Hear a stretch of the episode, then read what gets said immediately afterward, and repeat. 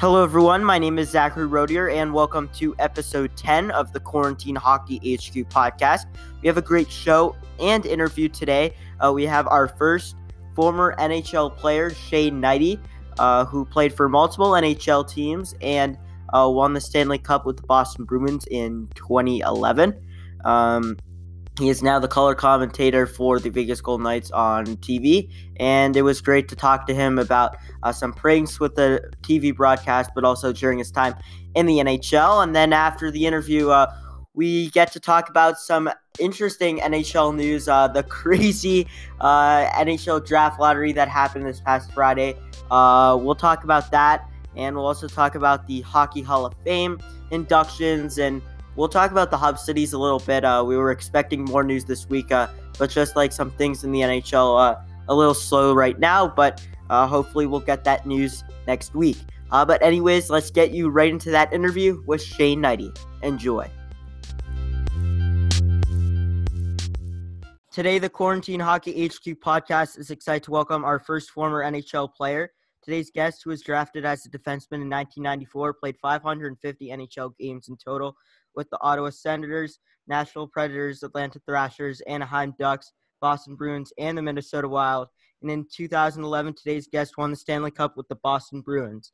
After retiring, today's guest turned to broadcasting and is now the color commentator with the Vegas Golden Knights alongside Dave Goucher.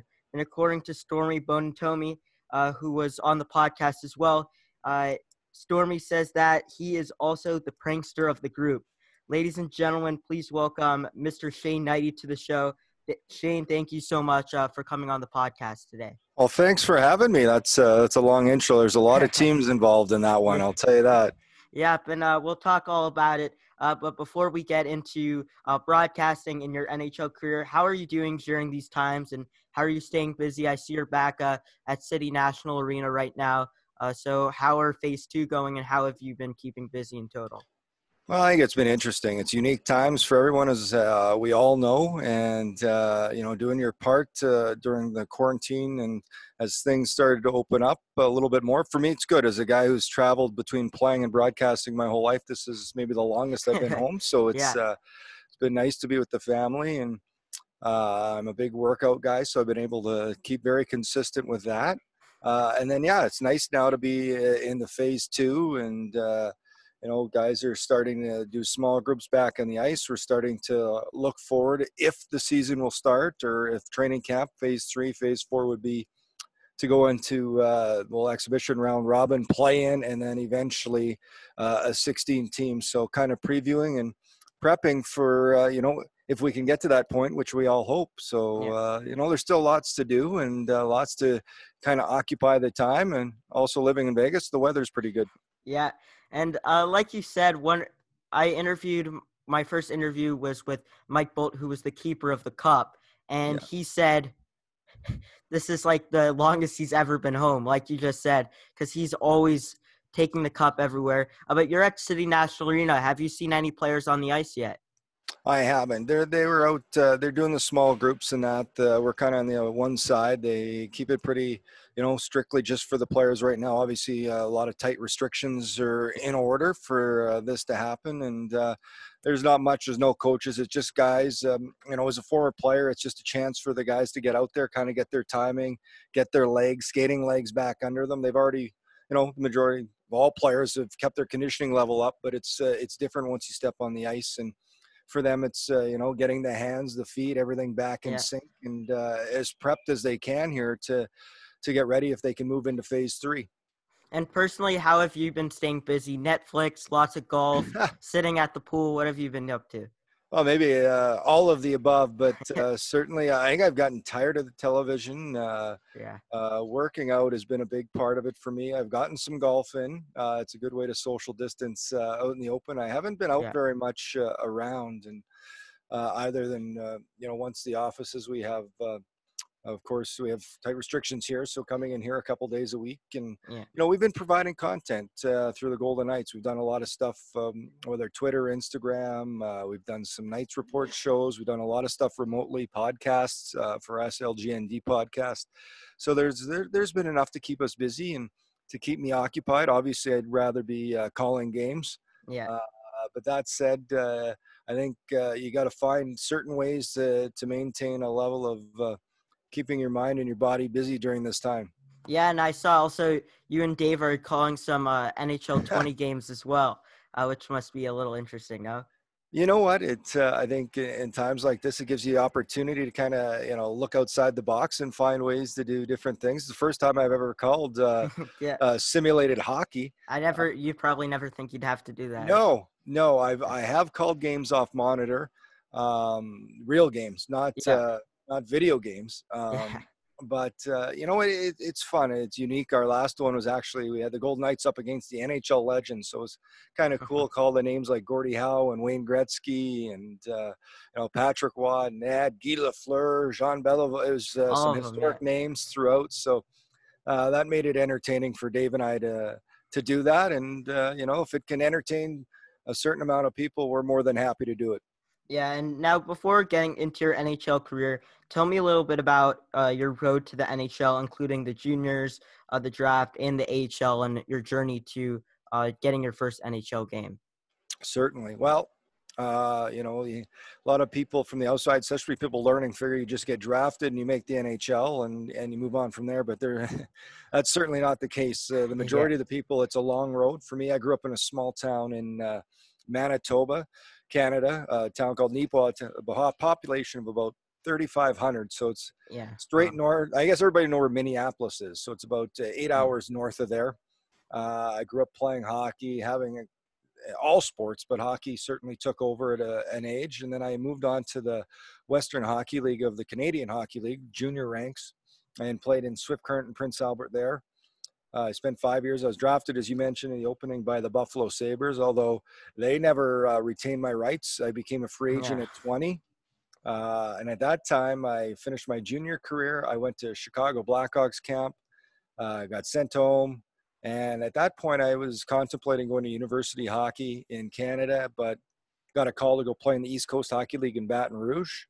Uh, the head coach there was Pierre McGuire, who's uh, you know yeah. a big analyst now, was a head coach before, and I spent a couple months there before getting called up to the American Hockey League in St. John.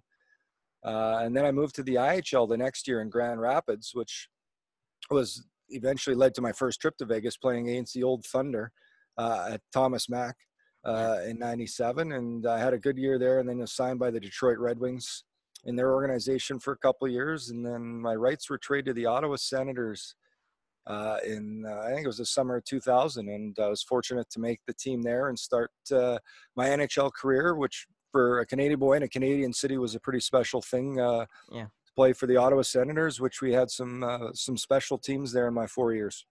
And I think it's important what you said that like the first three four picks in the in the draft yeah. you know you think of them getting to the nhl and a lot of people don't think about the journey it t- takes a lot of people and obviously you had to go through a lot in the juniors to actually get the, that chance in ottawa. Um, from that experience what exactly did you learn about pers- perseverance uh, getting cut and going from team to team? What is your message to me as a 16 year old but also to all of the listeners about perseverance and how to keep going not just in hockey or sports but in life in general?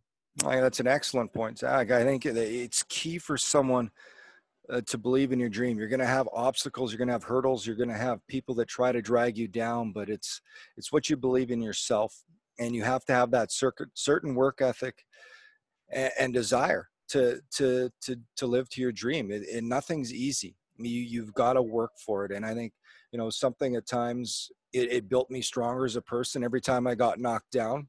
I learned how to handle it and actually ended up utilizing it as motivation to to be better in a lot of those circumstances whereas it pushed me harder to prove people wrong because uh, there came a point where eventually uh, you get somebody that has belief in you and that gives you the confidence to move forward and it allows you really to focus in. I, uh, you know there's i think when i look back it, it it's all steps you take uh, and, and, you're right it's not only for hockey it's for anything in life where you can mm-hmm uh, you know, whether you educate yourself. I used to read a lot of self motivation books, quotes. Uh, I used to keep things, anything I could to make myself not only physically but mentally stronger to uh, to achieve my ultimate goal. And uh, you know, it wasn't a smooth path, but as I look back now, as uh, as I'm older, uh, I realize it, it was a more beneficial path for me just in life. The the lessons I learned, uh, the things I know I've been able to accomplish and overcome, uh, have really benefited me throughout my whole life. And I think uh, you know the the fact of being able to stick with it and, and not you know coming off that dream of of reaching the ultimate goal of the NHL and you know and even not making the NHL even if I would have stayed the American just to, what I had to push myself mm-hmm. to do to to get to that level, which is is hard enough in itself. Whether it's you know the American Hockey League, the international, to play at that level of hockey uh, is is extremely high. But then eventually the NHL is you know to get there. But just so many lessons that you know hockey career is short, but life lessons stick with you forever. And I think those are the important ones that I really take away from it. Mm-hmm. And once you went through all that perseverance and you kept on pushing, like you said, you finally got that first NHL game. Does it still seem like like yesterday? You still remember that game? Um, after all your hard work, what were you feeling uh, when you did that rookie lap around the ice and it was your first game? Nerves. Were you a little ner- nervous? Nerves. Yeah. I think yeah. everybody does. I think my first shift, I felt like Bambi out there uh, on ice. It was uh, wobbly legs and uh, uh, you know what? It is an experience I'll never forget. It was and kind of funny is uh, my first game was on the ice where I spent. I left the ice for the last time. It was I was playing for Ottawa. My first game was in Boston, uh, so I played against the team uh, wearing the first NHL jersey in a first NHL game, and the last time I was ever on the ice in an NHL jersey was raising the banner in Boston after I mm-hmm. retired. Mm-hmm. So uh, it's kind of neat how it worked out. But yeah, I certainly remember that game. It was a last minute thing. Uh, I believe a guy named Sami Salo, defenseman, got sick the morning of. I was the seventh guy, and I got the call in the morning that I would be playing. And uh, uh, you know, uh, you think of all the people that helped you. I remember that thinking of all the people that got me to this point, and people that I knew back in Canada, Manitoba, racing to a television that night to watch yeah. the game and uh, you know what? And then nerves are there, but once you got into the game, instincts kick in, uh, and you just you go play. It's the game you've been playing your whole life, and uh, you, you, try and take it all in. And I, I certainly do, and uh, I remember it very well. I don't remember a lot of things, but I remember that first yeah. game. And now your whole experience in the NHL, after going, like you said, uh, after the introduction, lots of teams. What was your most memorable moment besides 2011 on that Cup run? Oh, besides 2011. Yeah because we'll get to that in a second. Down. I know it's tough to nail it down because there's so many great experiences, and I think you know he played for different teams, and each team you know was unique in a way. I think Ottawa was special to me, being my first NHL stop, and uh, we had we won the President's Trophy my second year in the league. Um, uh, Atlanta, I played there. We were the only team there to win the Southeast Division when I played, and that was a a real close knit group of guys that uh, I had a lot of fun with. Boston probably was, and I did two tours there. It was just uh, yeah.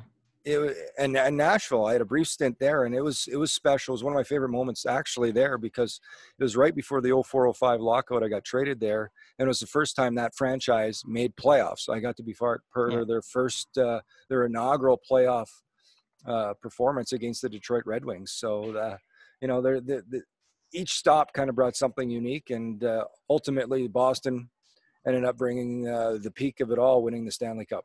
Yeah, and how was it uh, winning the cup? I know, and tell me about your day with the cup as well. I had mine, uh, but I didn't have to go through all you went through, uh, obviously. Uh, but tell me what you did with your day of the cup. Uh, did you take it home? Uh, what was it winning and hoisting the cup on that ice? Well, I think it's hard to explain all the emotions from all the years, and as I mentioned, all the the things you overcome to finally reach the pinnacle of of your dream of winning that Stanley Cup that you've had since you were five. You know, it's something growing up. We played, uh, you know, road hockey, ball hockey, and it was always for the Stanley Cup. And to, to finally actually uh, have that reality is, and, to share it with your family, and uh, you know, that night with the players, and it was a the closest group of guys I've ever been with was that Boston 2011 team, and still close to this day. But yeah, it was it was it was beyond special. And then that day with the cup would is exactly the same. Uh, you know, I had the opportunity. To, we flew into Winnipeg, and then we uh, we drove it to my hometown in Neepawa.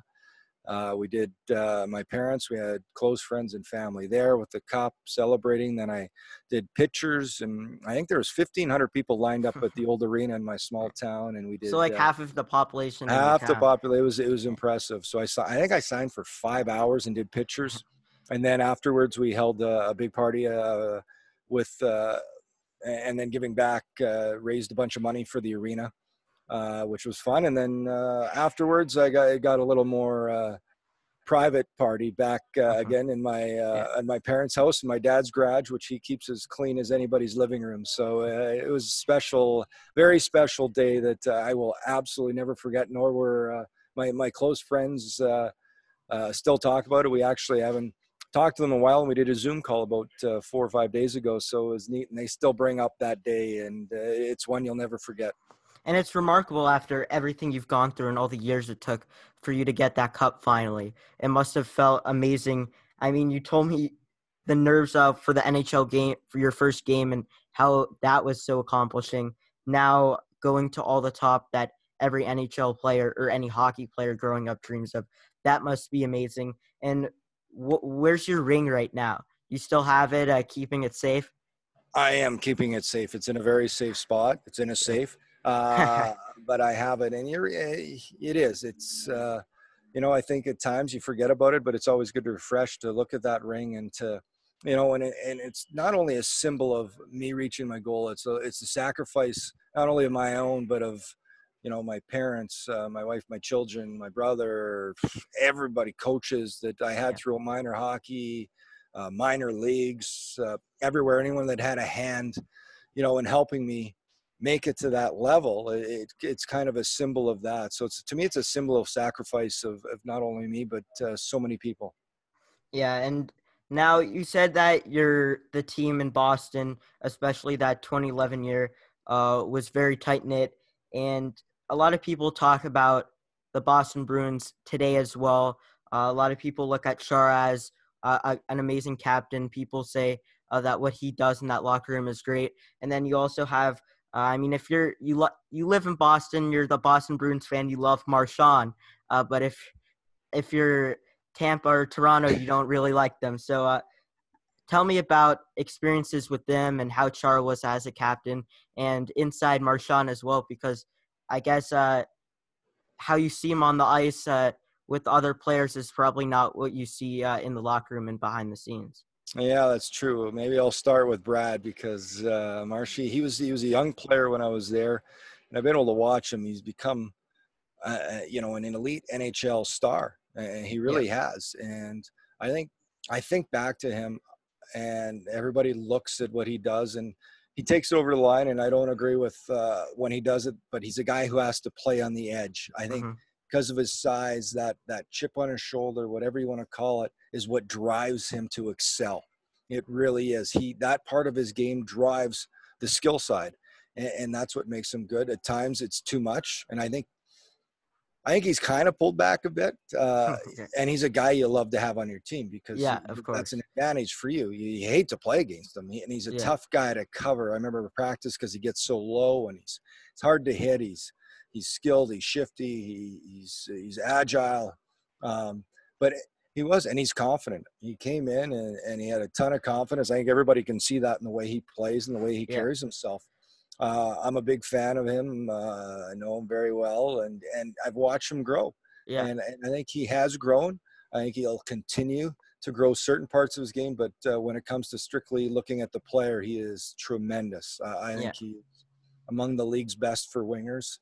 Uh, what he can do, he can play all situations. He's a great penalty killer, power play, regular shift. That line is scary with Bergeron and Pastrnak. Yeah. Uh, best line in the league. And then Char is a, a completely different story. And I played with Yeah. Char in Ottawa too, so I've known Zdeno a long time, and I've watched him grow. He's always been the ultimate competitor, and he has an extreme discipline to make himself better, to make himself what is going to be. He's going to be a Hall of Fame defenseman. Yeah. Um, he had a drive unlike any other competitor I've played with uh, on the ice, off the ice, the professionalism which he carried himself. And, you know, I saw him in Ottawa continue to grow. There was it, just like all of us, he, he continued to grow as a pro. We had great leaders there. And when he went to Boston, Uh, the first stint you could see he was a captain, and uh, that was the first time we made playoffs. It was at 08, uh, 08, 09. And he, you know, had really taken his leadership up there because they had bad teams and now they were good teams and how to handle it. And by 2011, you know, he'd really grown into that leadership role. And, and certainly now in 2020, as he's still going, just a year yeah. younger than me, uh, uh, you see his professionalism, the way, uh, again, and he's grown. He continues. Yeah. You continue to learn. I think the time you, you know, as a player, professional athlete, or anybody, when you you stop, you re, if you stop refusing to learn and to have growth in yourself personally, it's it's not beneficial. And I think the guys that can last are the guys that continue to get better and uh, work on areas of game. Nobody works harder on every part of his game than than Chara, and uh, I think that's why he's so special. Yeah, that's really interesting. And not only did you play with Chara and Marchand, you played with a, a number of great other players, uh, but every player has another side to them that fans don't see uh, in the locker rooms. Who is the funniest player you've played with, and what's the funniest story or prank uh, that you can say?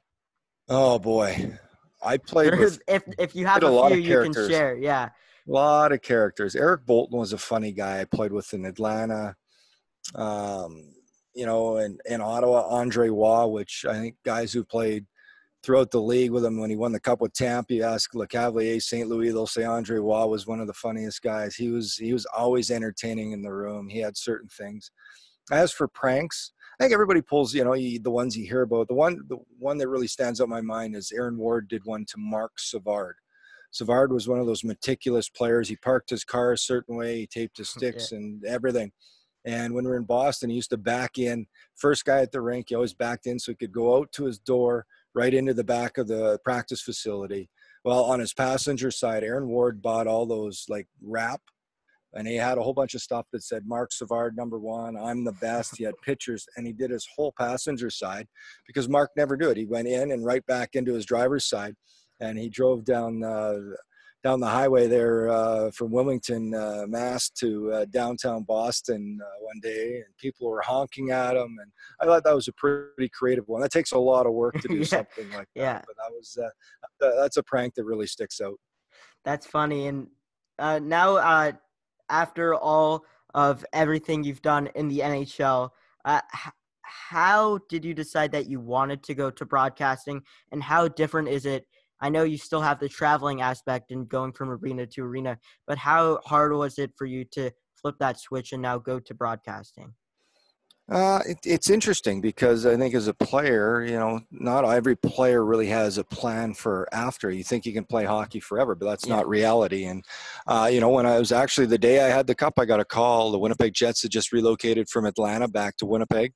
Uh, and I got a call at that time from TSN Radio about uh, interest in the job. I hadn't officially quit playing or retired from playing, and uh, I went in for the meeting afterwards, and uh, I felt this was uh, a real good opportunity to stay in the game and to and a challenge that I looked forward to. And uh, you know, I kind of hit the ground running. They gave me a mic, and it's one of those things that uh, really clicked for me. I thought early on obviously there's a there's a lot of preparation and there was a lot of learning um, but I loved, I got, got into covering the radio. I got to cover the, you know, the return of the Winnipeg Jets 2.0 to my home province, be part of that organization working for TSN. And uh, I love doing radio. And then I got an opportunity to uh, do a TV game. And that's when I really, I remember coming home after that and saying, now I know what I want to do. I wanted to be a TV yeah. analyst and uh, I worked at it and, and it, uh, it became, it, it became a great, as I said, I had the best job ever in playing, but this is a pretty close second at uh, being able to stay in the game that's been my whole life uh, at the NHL level and, and call games and uh, continue to evolve, continue to learn. Um, Winnipeg, I love being there. just uh, and working for TSN, which was was great. Not only covering the Winnipeg Jets, I got to cover World Juniors, I covered World Championships. Uh, you know, all those things just uh, grow your resume and, and, and help you in growth as a, as a broadcaster. So uh, all that led to the opportunity. And when the team came here to Vegas, I thought yeah. it'd be it was a special uh, chance to maybe be part of something from the ground floor up and to not only uh, call games but to see uh, grassroots hockey grow in a new market. Yeah, and it's kind of interesting because you started uh, with the Winnipeg Jets uh, when they started. I mean, obviously they weren't a new team as an expansion, uh, but it was still kind of new because of the relocation. And then you got to come to Vegas, uh, so you had a little bit of that experience uh, coming in right away with knowing how with the new expectations and the relocation. Um, but how has your whole experience been in Vegas? Obviously, covering that first year uh, must have been amazing. And why did you choose Vegas? Was it because of this expansion, were there other places that uh, you could have gone as well? No, this was the only place I wanted to go. I'll answer the last one first. Uh, I just had a belief Vegas, the entertainment capital, and the chance to bring uh, pro hockey here and be the first pro sports team was something I wanted to be part of. I can't, uh, and I felt it would be, and I felt it would work. I felt they would embrace the game. Uh, I'm not going to give myself too much credit. I did not think year one would happen as it did. yeah. Um, but everything and told me it was it was an opportunity I just couldn't uh, miss on. You know, throwing my hat in the ring, and you know, fortunate enough to get the opportunity to get the job, and then uh, love Vegas. I loved living here. I I I came here uh, just about every summer during when I played for a quick trip, and I always loved the area. Um, but yeah, that for and then you talk about the first year. It's uh, you know still looking back, it to me it's it was a historic season, and you know, I don't know I don't believe we'll ever see another inaugural franchise do what the Golden Knights did.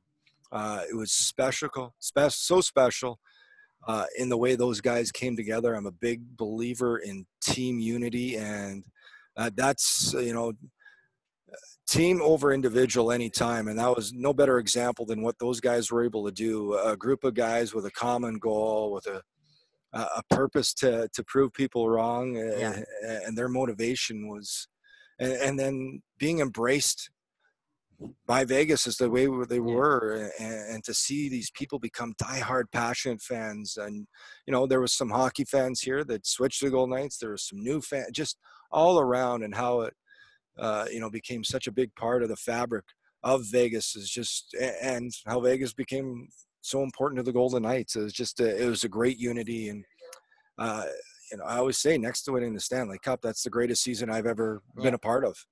And you sit next to Dave uh, all the time when you're covering the games. Um, and he told me that he knew you when uh, he was covering Boston as well. Uh, was that a cherry on top, a little bit of more comfort when you were coming into this. Uh, was it was that part of the deal that made it a little better as well, or did you not know? We did not know. Happened? Oh, it just yeah, happened. We, we did not know, but it was certainly kind of, as you said, a cherry on top to to kind of know someone when you come in because. Yeah.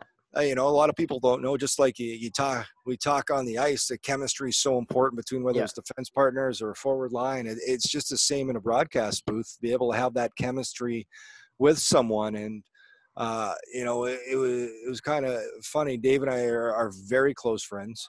Uh, we've become very close since this job but and it was instantaneous. It really was. The first game we covered i believe is vancouver in the preseason and we're like okay let's see how this go because timing's so important. When i can jump in he's calling the play. When i can jump in with an analyst uh, uh of a certain play and after that game we just kind of looked at each other and said well that worked um, because you, yeah. you, you know at times usually you work someone new you might step on them or uh, you know verbally that is uh, yeah. not physically yeah. although at times i want to step on dave uh, but and uh, from that first game on we just it, it just clicked and uh, it really formed a good partnership for us uh, in the booth and and we both love what we do we both we both are big believers in having fun uh, we, we we have a lot of laughs together, but at the same time, we're when it comes to game time, we're we're focused on what we have to do. We both prepare, and, and we want to provide the best coverage we can here for the Golden Knights fans.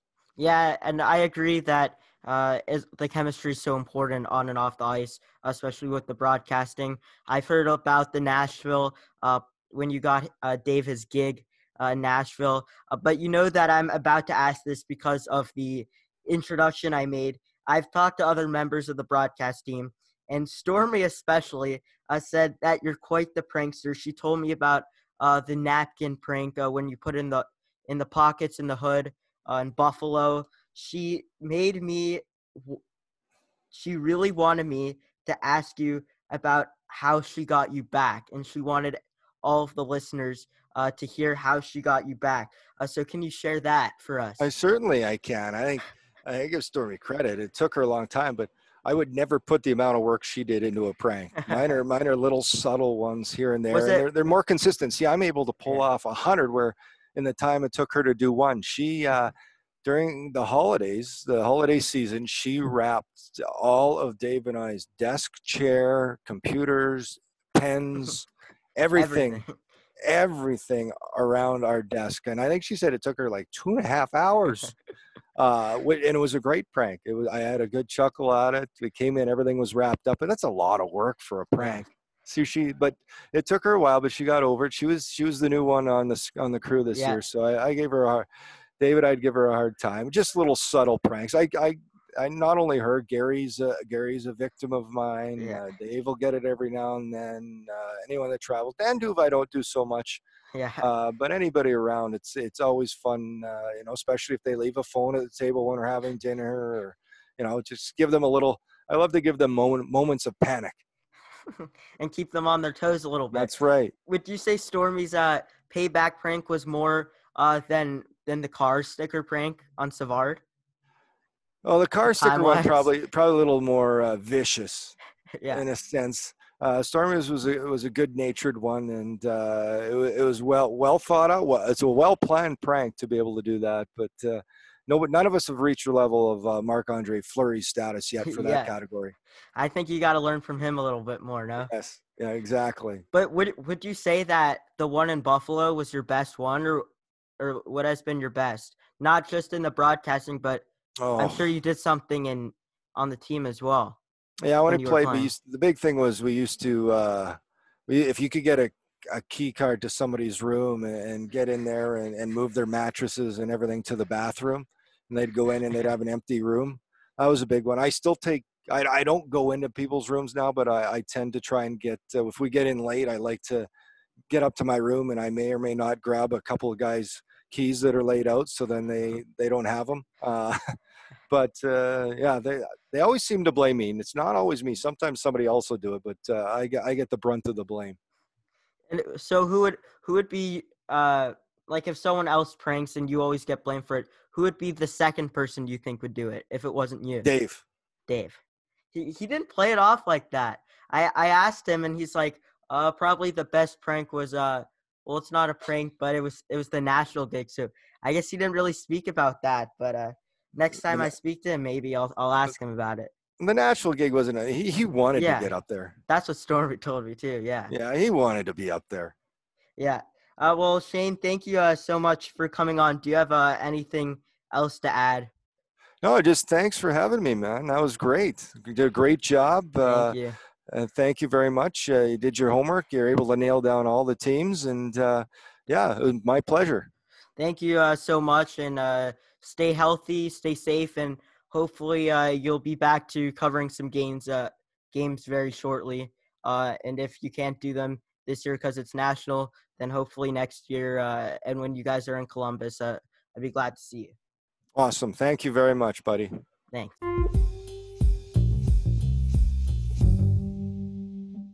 I hope you enjoyed that great interview with Shane Hnidy. Shane, thank you so much uh, for coming on once again. And um, I hope you enjoyed coming on. And I hope the listeners, you guys enjoyed uh, listening to that great interview. Um, but without further ado, let's get into some NHL news. Um, on the 24th of June, the NHL and the Hockey Hall of Fame announced the 2020 Hall of Fame inductees. Now, it's a little different this year. Usually, all of the 18 members who induct players and the builders, um, they do it in person, but this time it was done via Zoom, and only a few members uh, were there to help select in person. Um, but, anyways, let's get into those inductor, uh, inductees.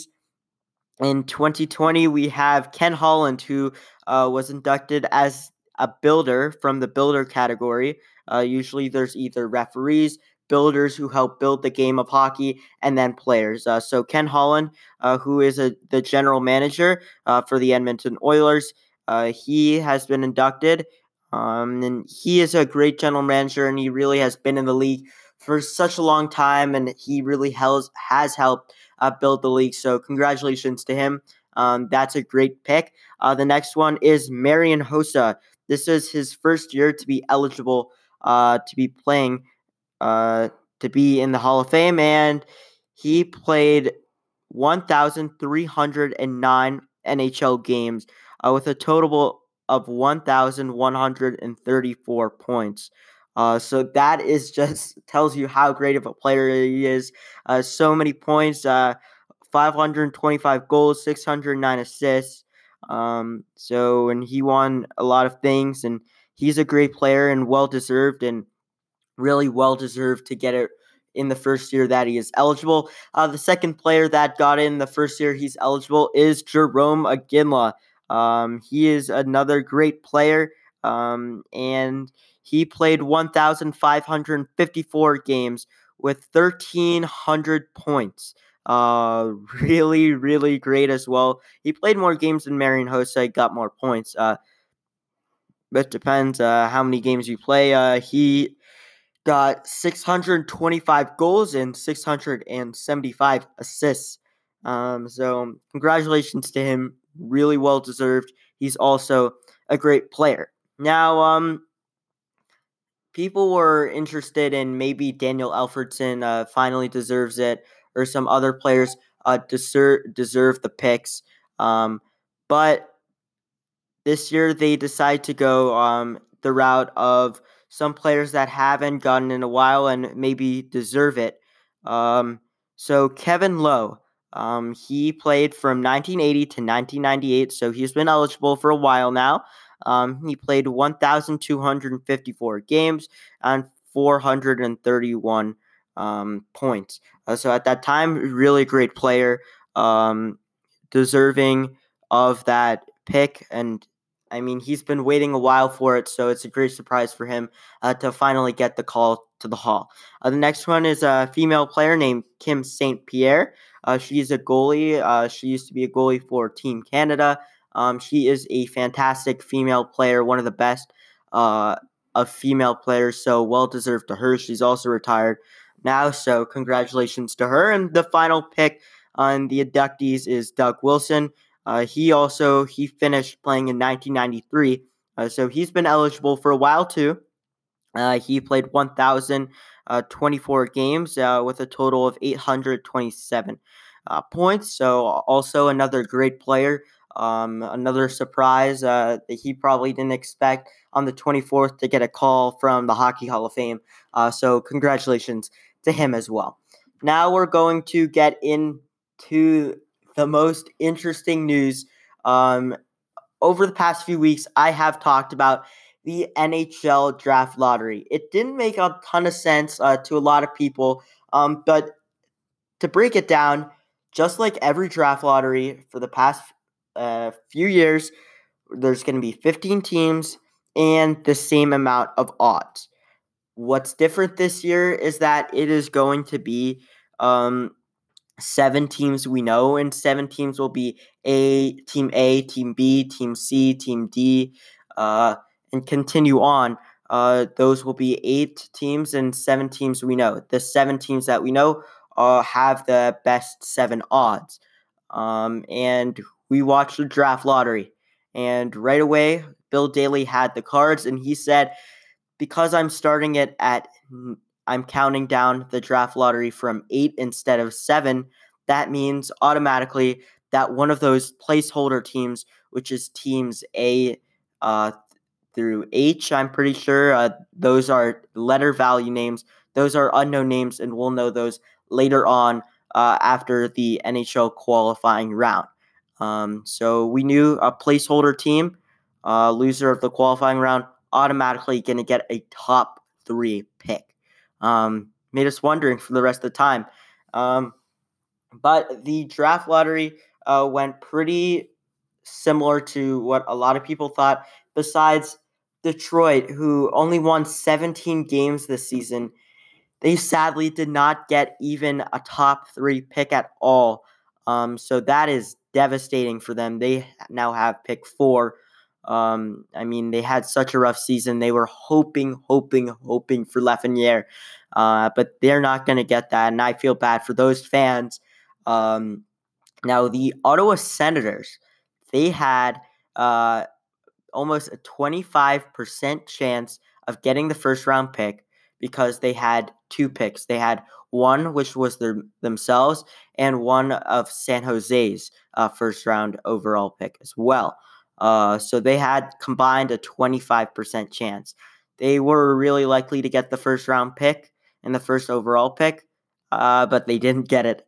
Uh, they got pick three and five, uh, which I mean, I wouldn't be happy if I was a Sens fan, but the general manager said that they're happy. They're going to get some great players uh, for pick three and five. I, I think they will, um, but obviously it's not Lafreniere in the top uh, few picks.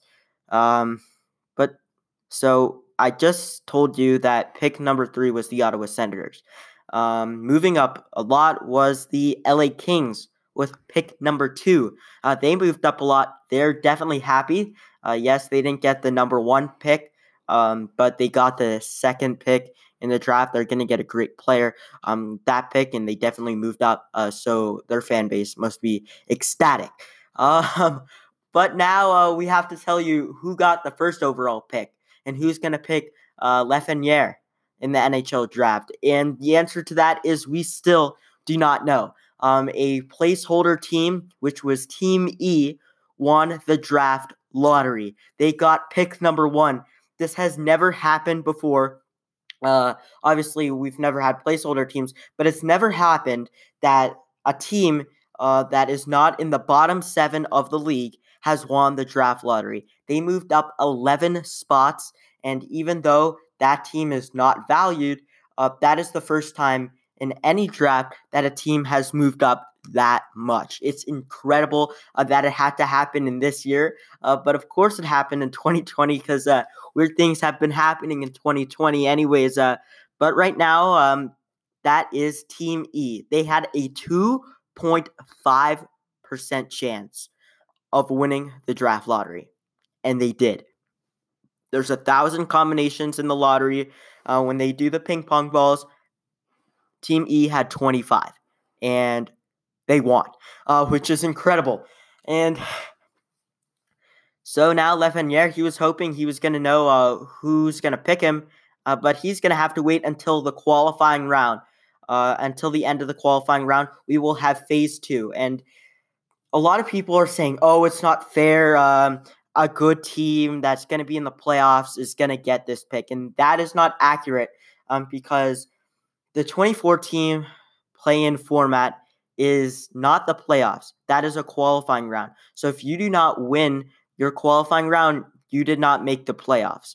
Uh, so the losers of the qualifying rounds, uh, they are going to go into a lottery. They're going to have one an eighth percent chance of winning. Uh, so that's a 12.5% chance. They're all going to have equal opportunity. And the losers, they're just going to go put some ping pong, ping pong balls in, and whoever gets it gets the first overall pick.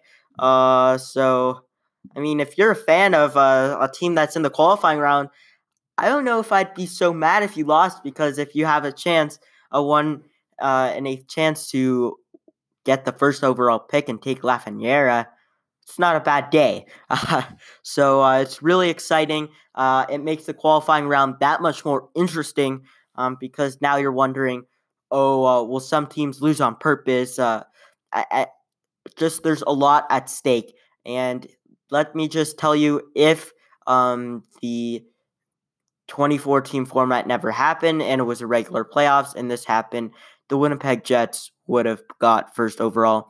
They would have been in the spot of Team E.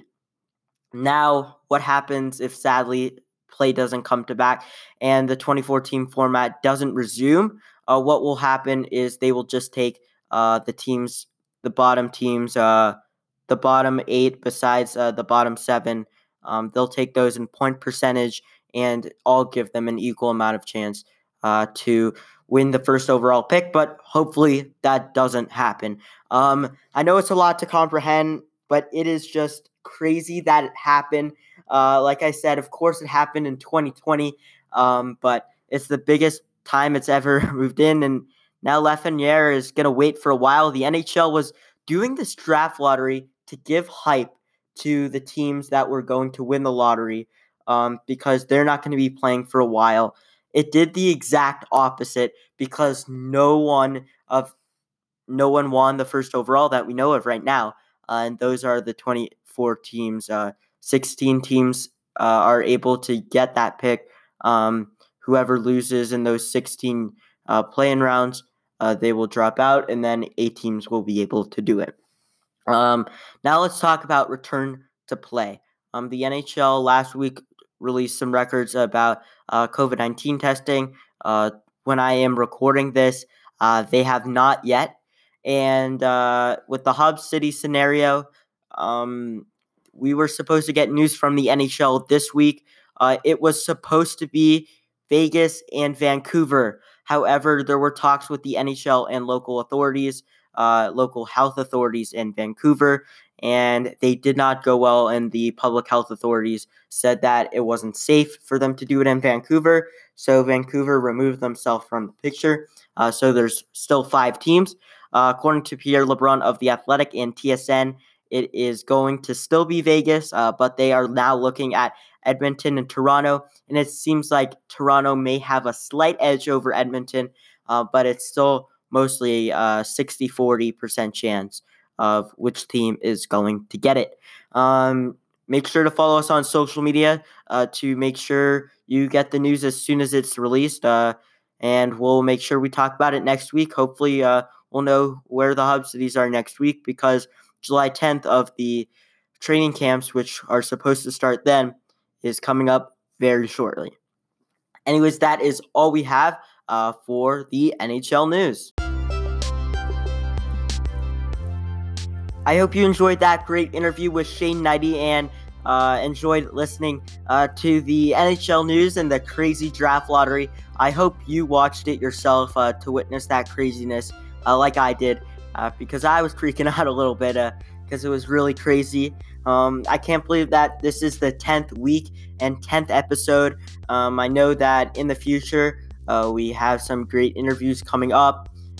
make sure to uh, send us a message on social media or on our website anchor.fm slash quarantine hockey hq if you have any recommendations or connections uh, for interviews or if you're interested in advertising on our podcast uh, like i said in our news segment news happens all the time. Uh, and for updates on our podcast and nhl news make sure you follow us on social media facebook and instagram at Quarantine Hockey HQ and on Twitter at Hockey HQ Podcast. You can listen to us on any platform. Uh, link tr.ee slash quarantine hockey HQ. Uh, if we're not on your regular listening platform, please let us know on our website or on our social media, and we'll work hard uh, to get it on your favorite podcast platform. Uh, if you're just this is your first episode of the Quarantine Hockey HQ podcast.